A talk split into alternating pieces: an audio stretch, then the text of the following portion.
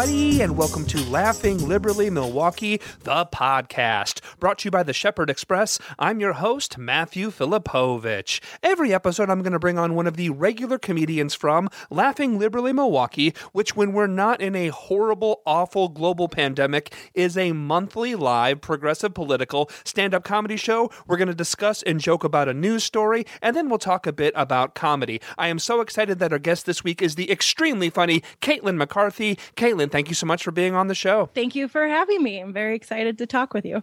All right, so Caitlin, when Donald Trump lost, and I still love saying that, by the way, it never gets old. When Donald Trump lost the election, he, along with other Republican groups, have been filing lawsuit after lawsuit across the country to try to baselessly overturn the will of the voters. You know, like a leader does in a democracy. You totally just try to sue to win, right? Well, so speaking of suing to win, a North Carolina businessman named Fred Eshelman donated over $2.5 million to one of those anti democracy voting groups, anti voting groups called True the Vote, right? So, in their own words, True the Vote works to quote, investigate, litigate, and expose suspected illegal balloting and fraud in the 2020 general election. In other words, they try to get votes by Democrats, thrown the hell out. Um, I guess the only Republican votes are true votes. Votes for Democrats are false votes or fake votes, right? So, this, however, is where the story gets fun. The group filed lawsuits in a few states and then they dropped them. They dropped all of them. And so now the donor is suing True the Vote, wanting his $2.5 million back. I guess because they're not doing a good enough job disenfranchising Democrats. So, uh, Caitlin, what is your take on all this? Ah, Fred Eshelman of Eshelman Ventures LLC, an investment company. an investment company. I wish you would have vetted this uh, investment of two and a half million dollars much better on his behalf. Uh, God, it must be great to have that much money, right? Like, to be to have to be that rich and be so bad with your money. Um, I mean, especially with the the recounts here in Wisconsin, when they recounted the two counties who have always and will always be blue like right. you're just like shoveling your money into an incinerator. Like why what why, why would you do that? Um gosh this everything about this situation is just exhausting and infuriating. Yeah. and i'm just i'm like first of all pick a better name for your group. True the vote. True the vote. It's like true what what's i don't i don't understand these people. I'm i'm so sick of the like the truth will come out people. Mm-hmm. like the truth will come out. It's just like honey it's been a month. It's been a month. We have we have the truth. You just don't like the truth. I get it. I get it. But at this point this is like this is like me a couple weeks after a breakup. I like it's it's desperate it's getting sad.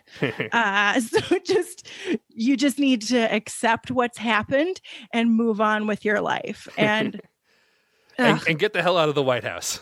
Get the hell out of the White House. Yes.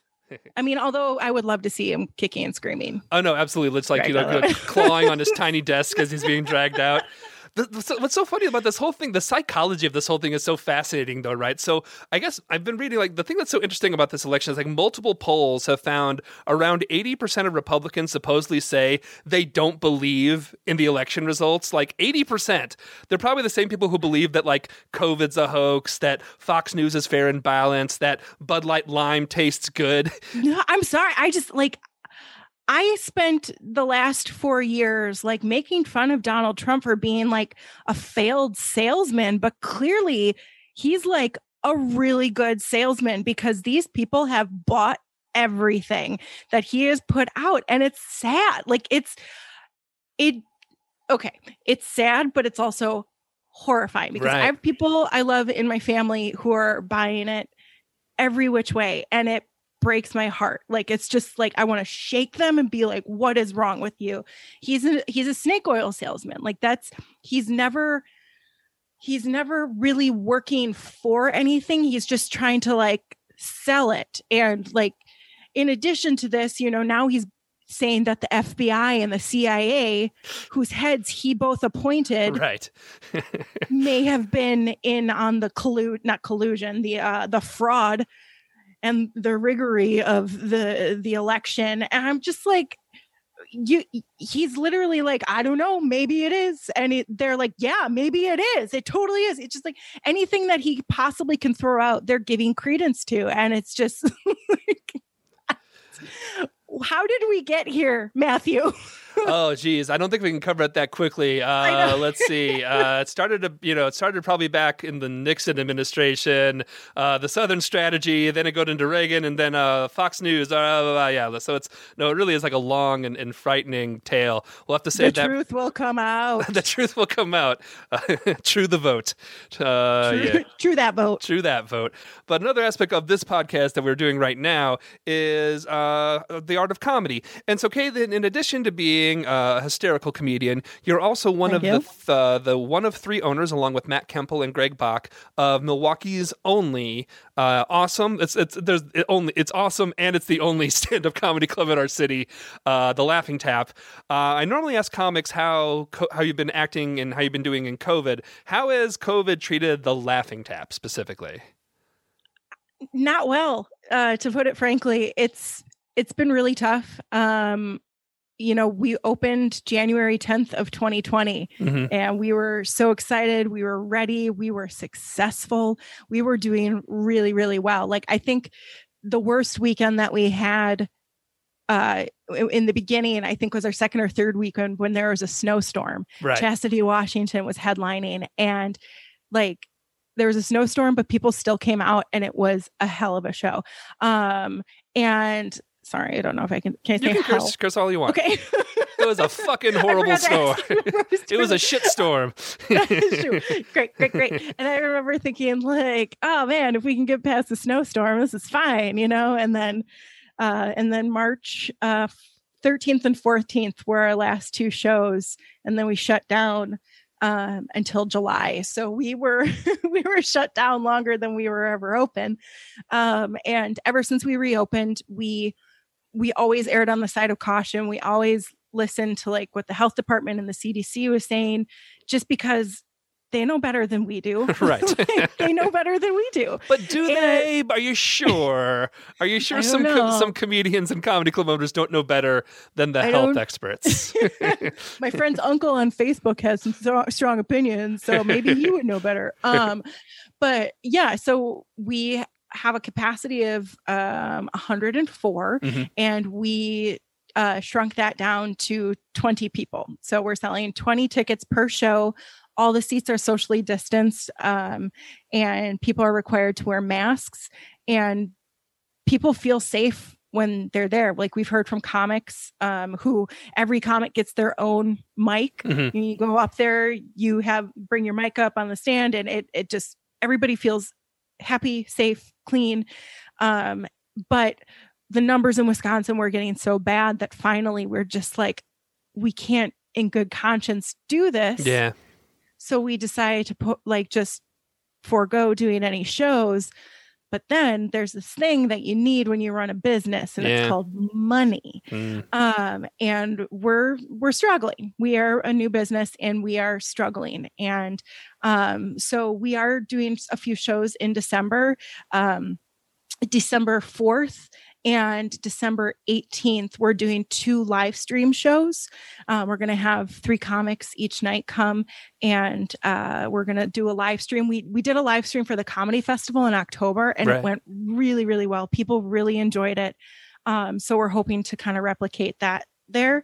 Um, and then we are doing two final live shows in the club. Again, 20 seats per um, with Michael Palascak, uh, who's got really incredible credits. Like he's been on uh, Late Show with Stephen Colbert, Conan, Comedy Central. Um, really funny guy. And so, you know, the health department, we've been on the phone with the health department. Matt's been on the phone with the health department, to right. be honest. Um, and like they've really told us that we're doing a great job and everything that we're doing should be keeping people safe. So, you know, I understand it's there's a lot of personal responsibility out there and I feel like we're taking a lot of personal responsibility. And while I would love for us to be able to ride this out, we do need to make tough decisions. And, you know, it's a tough decision, but yeah, we, and, that, and and the sad truth is, you you shouldn't be in that position right now. Yeah. That like that's that's the thing is like you know if and if if this was if we were in a just world right now, the government would be paying everybody to stay home. That would be and, and, and enough to like to make it through this. That's really what yeah. should have happened from day one. We should have you know nipped this in the bud and been really like you know taking care of this and watching all these upticks and like really t- handling this scientifically and also morally with people. But obviously exactly. that that didn't happen. But if people want to support it, they want to come check out the live stream, uh, which they should because I'm sure that's not limited to twenty. Uh, where can they where no. can they find where can they go and get to to find all this out and support the Laughing yeah, Tap? Um, so tickets tickets and show info and all of our COVID guidelines and stuff are at laughingtap.com. You can also find us uh, Laughing Tap on Facebook, uh, The Laughing Tap on Twitter and Instagram. And there's info there. Um, the live show tickets are $25 to see Michael Palascak. And then the live stream uh, tickets are $20 per ho- household. So $20 is the normal ticket to see a live show at the tap. We have no drink minimum. So it's what you would get what you would pay for comedy. And um, so it doesn't matter if there's one person or four people in your home, $20, watch a great show, forget about everything for a little bit and uh, just enjoy yourselves because, you know, we we just we love bringing comedy to people and it's been really hard to not be able to do it in the capacity that we normally do. So we're doing everything we can to try to get comedy to people and to do it in a safe way. And we've kind of finally gone to like live streams. We have to do it. We have to do it. It's the easiest way to adapt. And um, we're excited to do it again because we've got um, we got a great team. Jacob Wolfel is very helpful um, with uh, setting up our live stream. He's a great guy and uh, our savior for that because we don't understand any of it. but well, he gets us on the internet well, um, I for one, uh, I, I, I I really, really hope you guys make it through this because one, uh, the three of you are friends of mine and also really, really good at what you do. The club is Thank beautiful you. and amazing. Um, I, I, I, hope you stay safe, and I, I but I, I, want you guys to make it through it because not only for you three personally, but just the city uh, needs the Laughing Tap. So, uh, Caitlin, thanks so much. Thanks so much for what you're doing, and thanks for being on the show. Thank you for having me, Matthew. It's been great. All right, everybody, I want to thank you so much for listening to episode 12 of Laughing Liberally Milwaukee. We have new episodes with a new comedian on the first and third Wednesday of every month. Please subscribe wherever you listen to your podcasts. You can find out more at laughingliberallymke.com. Until next time, take care of yourselves, take care of each other, and we'll see you at the next Laughing Liberally Milwaukee.